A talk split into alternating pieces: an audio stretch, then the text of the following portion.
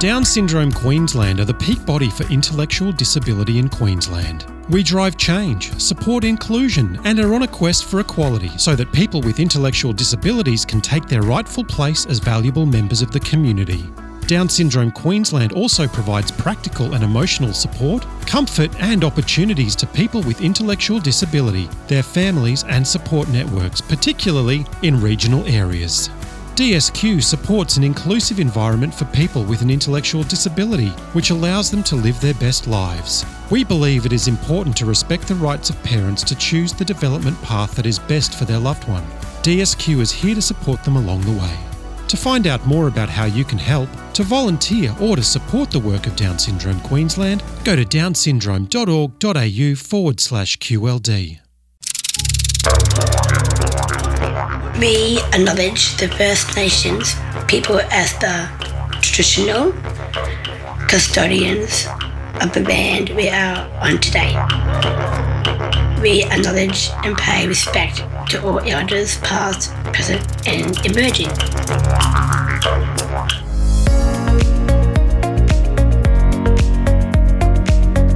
The Now in the Future podcast is an exciting way of sharing members' stories of opportunities, challenges, and provide support and expert advice for Down syndrome community. Down syndrome Queensland's vision is to support, advocate for empower people with Down syndrome to take their rightful places as valuable and contributing members of their community both now and into the future. Hello, and welcome everyone to today's Now and the Future podcast episode. I'm Joel Wedd, the lead education consultant for Down Syndrome Queensland, and my role involves supporting teachers and educators to support students with Down syndrome and intellectual disability in their most inclusive learning environment. In today's episode, I will be discussing five physical attributes to consider when making and learning adjustments for students who have Down syndrome.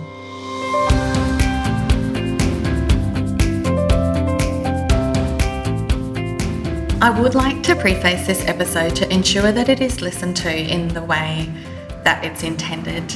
I'll start by letting you know that when a baby with Down syndrome is born, parents can often be given a long list of potential challenges, potential features and characteristics of their child, and potential impacts. And it isn't always a, a very pretty picture that's painted, nor is it always an accurate one. This lens of looking at disability is known as the medical model of disability, where it's deemed that the child is broken and therefore that they need to be fixed. And it's a model that focuses on deficits and it sees the person with the disability as the problem. An opposing and preferred model is the social model of disability, which describes a disability as a result of the interaction between people living with the condition and their environment that is filled with barriers. The social model doesn't deny the reality of the condition. However, it does challenge all the environments surrounding the individual, including their physical environment, but also barriers in their environment, such as people's attitudes and perceptions, um, communication methods, and our social barriers. And it also focuses on ensuring that us, community, society, include and make adjustments for individuals with a condition or with a disability. And, you know, that we see it as, as a human right of people with a disability to be included. So, from that preface, in today's episode, as I said, I will be discussing five physical attributes associated with Down syndrome and the considerations when making adjustments for students with this condition. Now, as previously discussed in other podcasts, and if you've had a consultation with us, or if you have existing knowledge about Down syndrome, you will know that every individual who has Down syndrome is an individual with Down syndrome. So, the physical characteristics that I'm going to be discussing today may or may not be applicable to your student. And as we always say in our consultations with you as schools, that you need to know about the disability, but you also need to know about the student. So, what you may learn today, you need to apply and uncover and learn more about your student and always make adjustments in collaboration with the parents of that student. So, the five physical attributes that I'm going to be looking at today are hypotonia, hearing, vision, smaller um, body structures, and the last one is kind of a physical, but I guess just also an attribute executive function skills. Hypotonia is otherwise known as low muscle tone and it describes the amount of tension or resistance to movement in our muscles. Muscle tone contributes to control and speed and the amount of movements that we can achieve, and it's something that's quite commonly recognised in someone with Down syndrome. Again, I will state though that the levels of hypotonia will absolutely vary with every individual student that you have with Down syndrome. I've chosen hypotonia to talk about first because when we're consulting, I would say that this is one of the more common, um, you know, physical attributes that we talk to educators about, and we try and help um, brainstorm and think of strategies and ways to support a student's uh, level of hypertonia in the classroom. I think one thing to really remember with hypertonia is that when we're talking about, you know, the muscle tone, we're not only talking about the skeletal muscle, which is your, you know, your voluntary muscle for movement, but we're also talking about your smooth muscle, which is involuntary muscles of, you know, say the digestive system. So people with hypotonia and students with hypotonia can still have um, issues with digestion and things like constipation because of their low muscle tone. And coincidingly with low muscle tone is often hyperflexibility. So your student with Down syndrome may appear a little bit, you know, floppier in their posture and perhaps even more flexible than, than neurotypical peers. So, what do we really need to think about in the classroom when we do have a student with Down syndrome that does have hypotonia? Well, we need to know that first and foremost, it is fatiguing to have low muscle tone. So, a student with Down syndrome is going to fatigue a lot quicker than their peers. Um, they're not going to have the stamina of their peers, and that's going to affect things like the participation in class, um, their posture, and also their ability to undertake both fine and gross motor skill tasks. I often say to educators if you think about muscle tone and stamina is the same as giving a student $100 for the day, most students with hypotonia, if they're not well supported, will have spent that $100 by morning tea time. When we speak with educators, we often talk about that after lunchtime slump and that is usually happening because of their hypotonia and the amount of effort it's actually requiring that student with Down syndrome to recruit muscles and to move. So they're actually moving um, and using more effort for typical movements. And that's quite a contradiction, isn't it? Because often that stereotype is that people with Down syndrome are a little bit lazy um, or they might be looking really tired. But in actual fact, Yep, they're probably tired because they're working twice as hard uh, as their neurotypical peers to have typical movement. So, when we're in a classroom, we can think of things like supporting posture, whether that be even when we're sitting together at group time using things like a scoop chair um, or a postured chair. So, that is like a, a chair that has had the legs taken off it. Um, I know some schools that allow the student with Down syndrome just to sit towards, um, say, the like a bookcase and put their back up against a bookcase. And you'll often naturally see students that have low muscle tone trying to actually support their own posture themselves as well. You could also use things like a wedge cushion um, in the classroom and a sloping board or, or by desks that slope to help with um, supporting posture and low muscle tone in the arms when writing. When we do look at handwriting in itself, that can take a really long time for someone with Down syndrome that has hypotonia because of the ability to be able to hold uh, their writing implement and have that accuracy and dexterity in their movements. So we can look at things such as using whiteboards, which is going to require less strength and effort and taking photos of things that are produced on the whiteboard instead of using a book. We can obviously use um, technology such as iPads where students can match and sort and drag and drop. And we can also teach students with Down syndrome to type. When we are using writing tools, it's really important to use thick, wide implements. You don't necessarily always have to use a pencil grip. You can even buy triangular shaped pencils that have an inbuilt sensory grip towards the tip of the pencil to help guide the student on where to hold the pencil. You can think about the way that your day is structured for a student with hypertonia so that things that require a bit more muscle strength, motor planning, coordination are planned for in the in the earlier parts of the day and less demand as the day goes on. One other thing we have definitely noticed here in Brisbane is how many schools are built on hills here.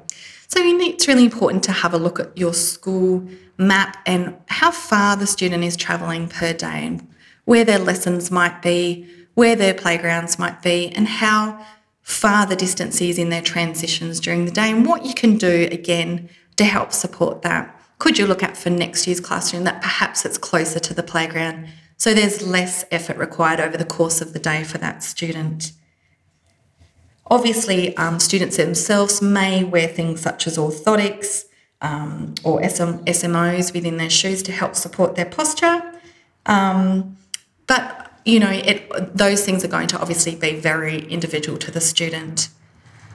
One thing we often see is the use of wobble stools um, in agile classrooms and classrooms that use flexible furniture. It's important to know for a student with Down syndrome that sometimes things like a wobble stool that's constantly moving is, is actually requiring the student um, to have more physical demands on their body so it can actually not be as helpful. So it's a very fine balance there. You need to find wobble stools that perhaps don't move as far. There are different types, some that are not as wobbly as others, some that have a more stable base. So these are the sorts of things that you can be thinking about during the day to um, support your students' level of hypertonia.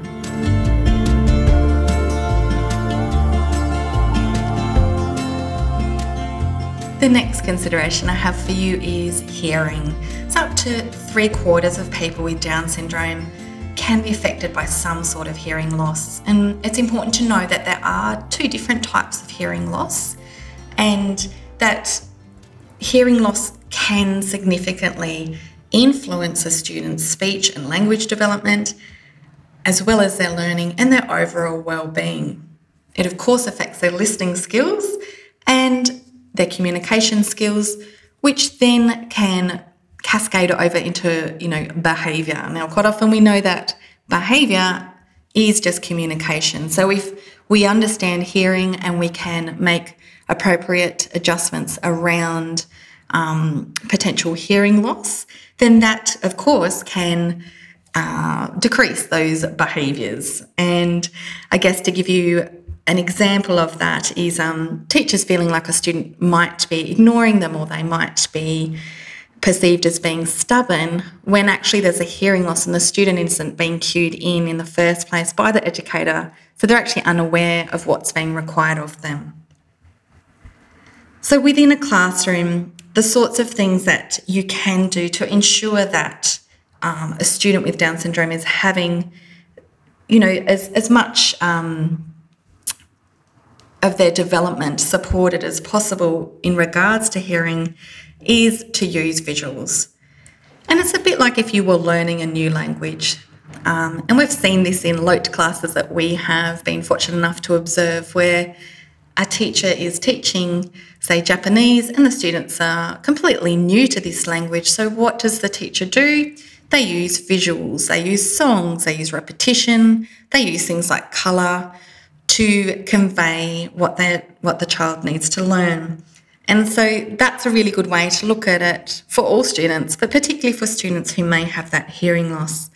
When we talk about visuals, a lot of the time people resort or think of straight away a visual schedule, but we talk about being able to use visual supports within the concepts of what students are learning. So, using photos of things that um, the students may be learning about, Um, and then also using photos of the day and procedures that the student may be part of every day. So contextualizing those visuals into photos so that it makes more sense for um, our students with Down syndrome.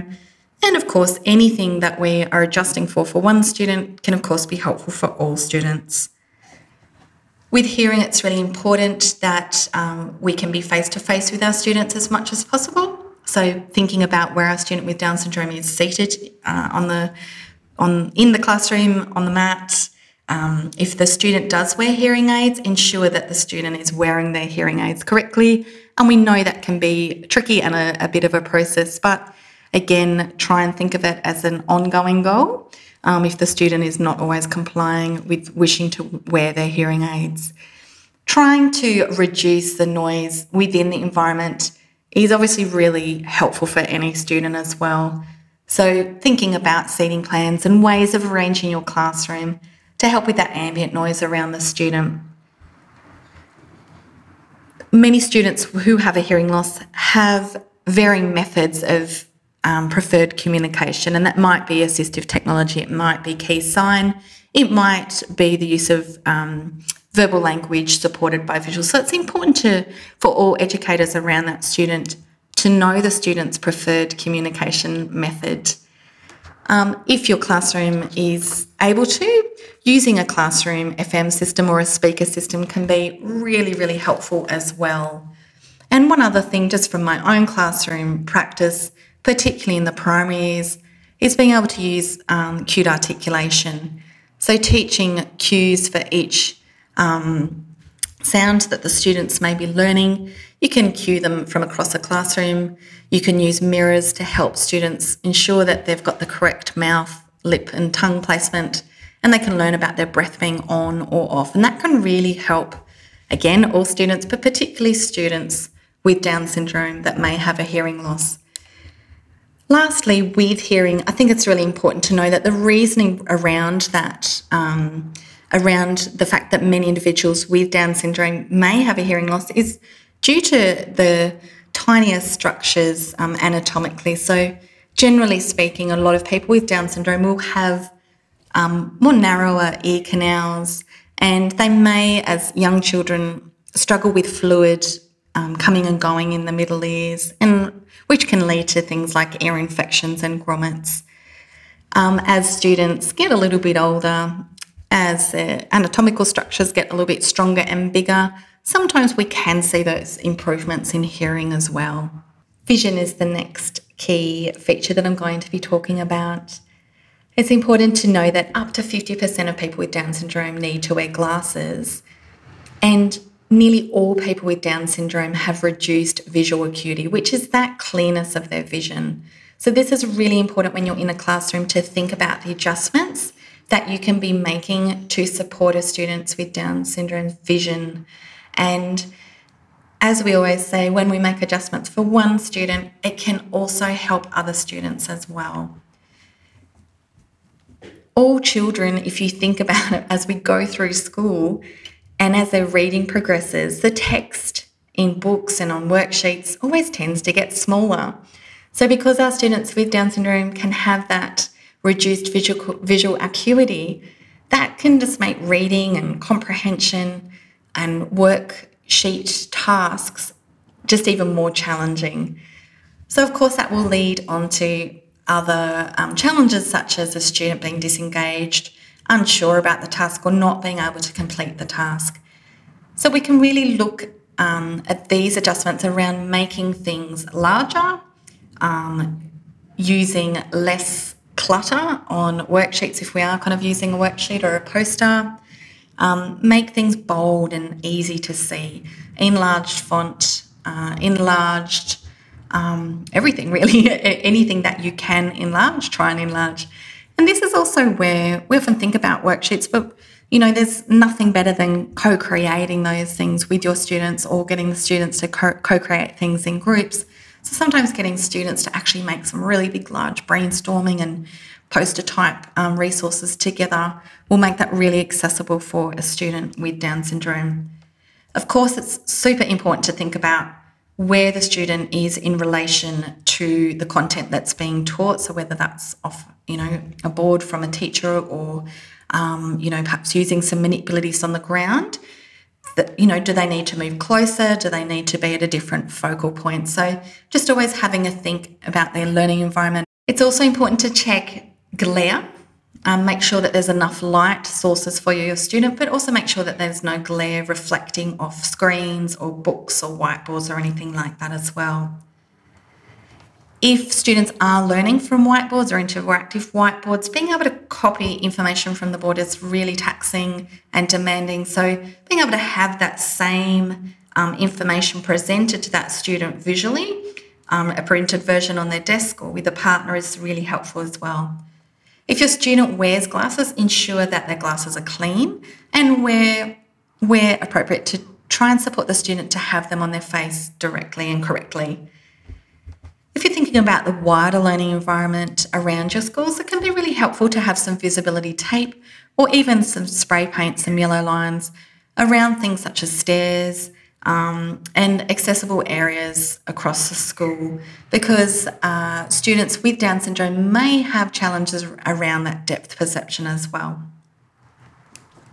We want to be able to create a really successful learning environment for all of our students.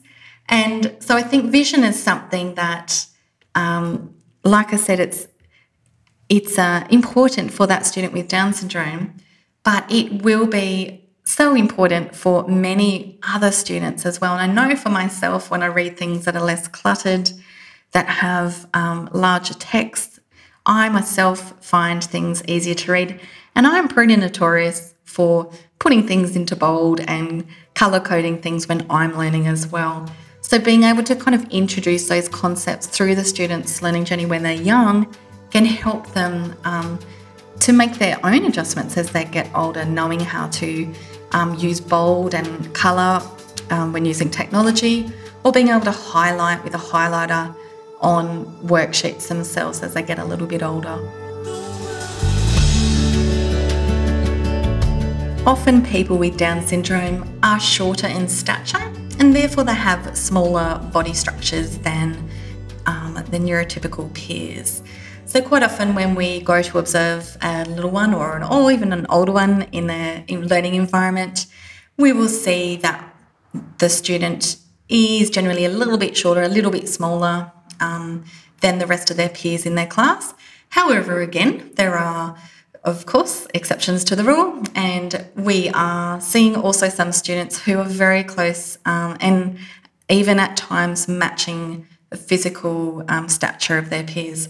So, this again is speaking for adjustments for educators to be thinking about when that student has got those smaller um, bodily structures. And one thing I think, well, one thing I will start with is hands. So, people with Down syndrome can have slightly shortened uh, fingers, and some people with Down syndrome have a noticeably shorter pinky finger with a slight curve on their finger. So, straight away, that's going to need some adjustments around the fine motor skills, adaptive behaviours, and self help skills within the classroom. So, we need to think about again the sorts of writing implements that we might be using, making um, pencil, you know, buying and using pencils that are a bit thicker, a bit wider, paintbrushes that are a bit wider, um, thinking about where the student's bag may be placed on the bag rack, uh, if they're using a locker, have they got the fine motor skills? Uh, is their hand able to unlock, you know, a, a locker with a pin, or perhaps they might need a key? So, having a look through those kind of daily organisational skills for the student and trying to support that the best that you can. Now, obviously, this can even impact things like turning pages of a book. So, we might introduce paired reading, having peers helping to turn pages taking turns to turn a page. Um, it can also impact on being able to place pressure um, on things such as, uh, again, drawing, but also keyboards and iPads. So, trying to encourage students with Down syndrome to use their pointer fingers because quite often they will use their middle finger or their thumb when they're using an iPad. try and get that isolation of the pointer finger where you can to help build up that fine motor strength. But knowing, again, due to perhaps having the smaller hand structures, that these things will take time. If you do have a, a little one with Down syndrome in your class that is noticeably shorter um, and smaller than their peers, thinking about their desk, if they're sitting at desks um, and traditional seating arrangements, can their feet perhaps be supported with a little stool? Uh, does it need to be an adjustable desk, a particular type of chair? And, you know, I'm really conscious of not stigmatizing the child with Down syndrome or any disability in the classroom. So it's why I am uh, a fan of agile classrooms and flexible furniture, being able to introduce some different um, seating ways. And if you haven't looked into flexible furniture and agile classrooms, it's great to go and have a bit of a Google around that. There's some schools doing some wonderful things in that area. And, you know, it's about adapting the learning environment to suit the students' needs. So rather than just have one sloping board for one student, trying to find a few desks that um, are adjustable in height or are able to be sloped so that more students can use that adjustment. And same with seating, being able to have some, um, you know, higher seats and lower seats or some desks that are standing desks to allow all students um, ways to meet their physical needs. And like I will continue to say in this podcast, the more we adjust for one person with a disability, it's that universal design where we um, see the benefits for all as well when we start to make these adjustments in our classrooms.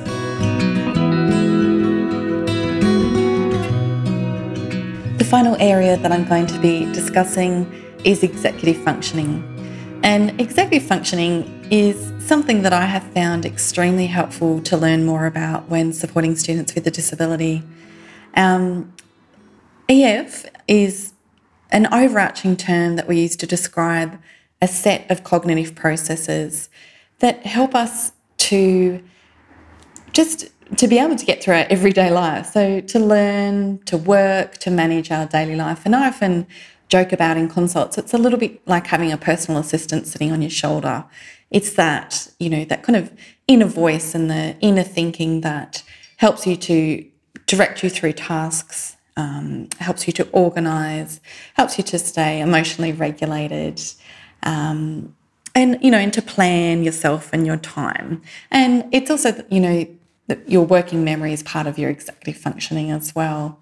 So it's a really important area to look at when we're um, looking at discussing adjustments for students with disability, as it is an area that, you know, impacts or influences across every part of the school day. So, generally speaking, there are eight executive functions, and I'm going to read them to you.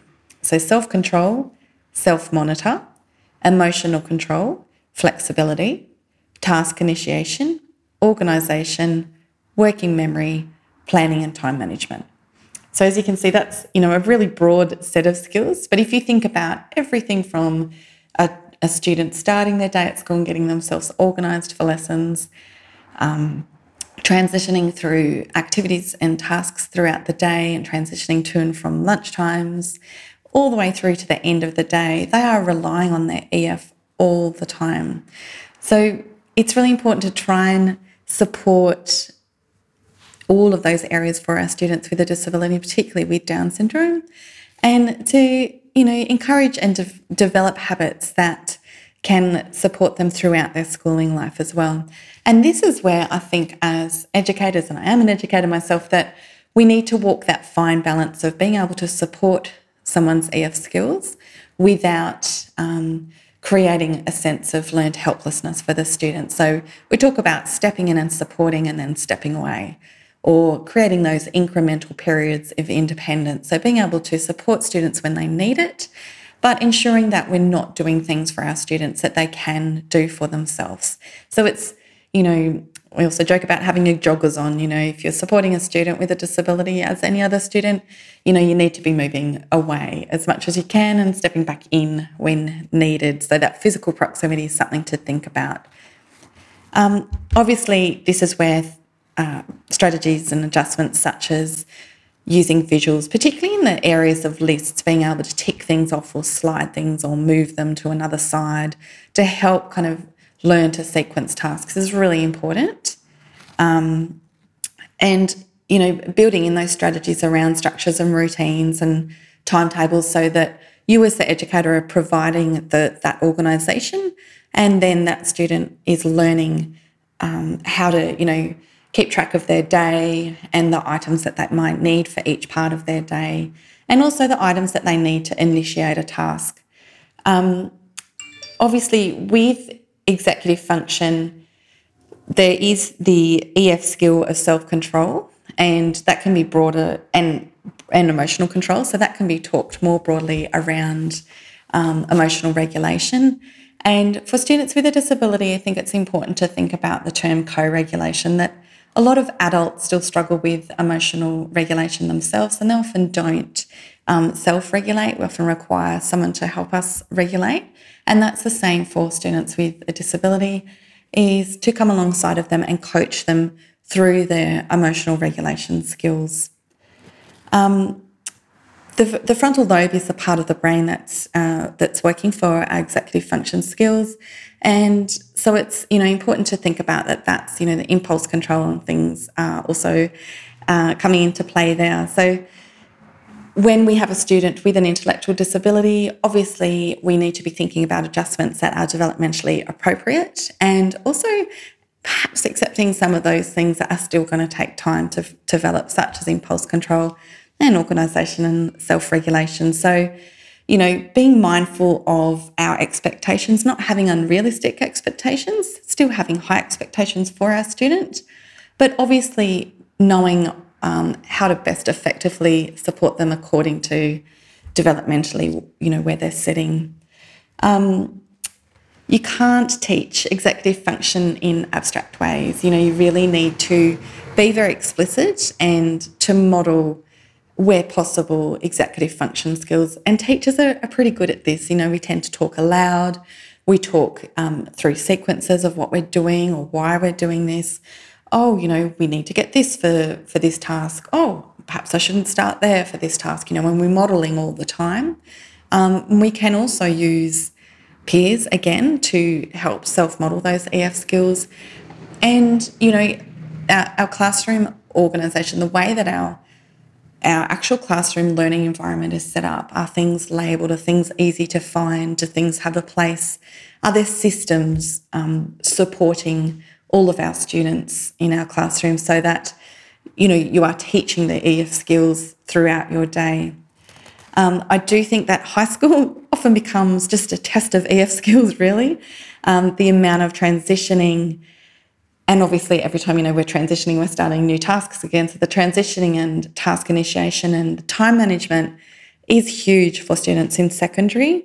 So if you do have a student with Down syndrome in, in your secondary setting, to think about times that you can spend together as a team, all the teachers around that student, to ensure that the EF skills are really similar. So it might be, um, you know, the way that students enter classrooms or the belongings that they need to take from class to class, or that there's the same kind of um, checklist that's used or colour coding that's used across all classes to help um, take off some of that EF load of the student and also just to provide them with consistency from classroom to classroom. And as we like to say, you know, students with Down syndrome, they're not deliberately forgetting things or they're not deliberately, you know, not being organised. It's just that those skills are not inherently there, um, and we need to be our students' guides and be aware of of you know, yes, our students with Down syndrome need support within the content and. Um, you know, the actual curriculum modification, but they do also need support around that executive function, the daily running of their day. Um, so you know, don't be afraid as a team to really share what's working for your student, um, share those strategies so that, again, those things are consistent for the student and that can help them uh, from class to class, but also from year level to year level. I hope that you have found this podcast episode helpful. It's important, as I said, to have an understanding of some of the physical attributes or features of Down syndrome so that you can ensure that you're making the correct ed- educational adjustments for your students with this diagnosis in order for them to be equitably included. My name is Joel Wedd and I'm the lead education consultant for Down Syndrome Queensland. And if you'd like more information about our education services, you can contact us at education at downsyndromeqld.org.au or you can give us a call on 07 335 666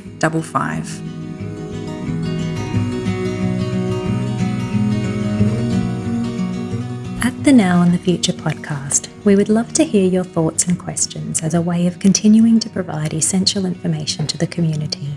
If you have a question, would like any more information on any of our episodes, or have suggestions for future episodes, simply send us an email at engagement at downsyndromeqld.org.au.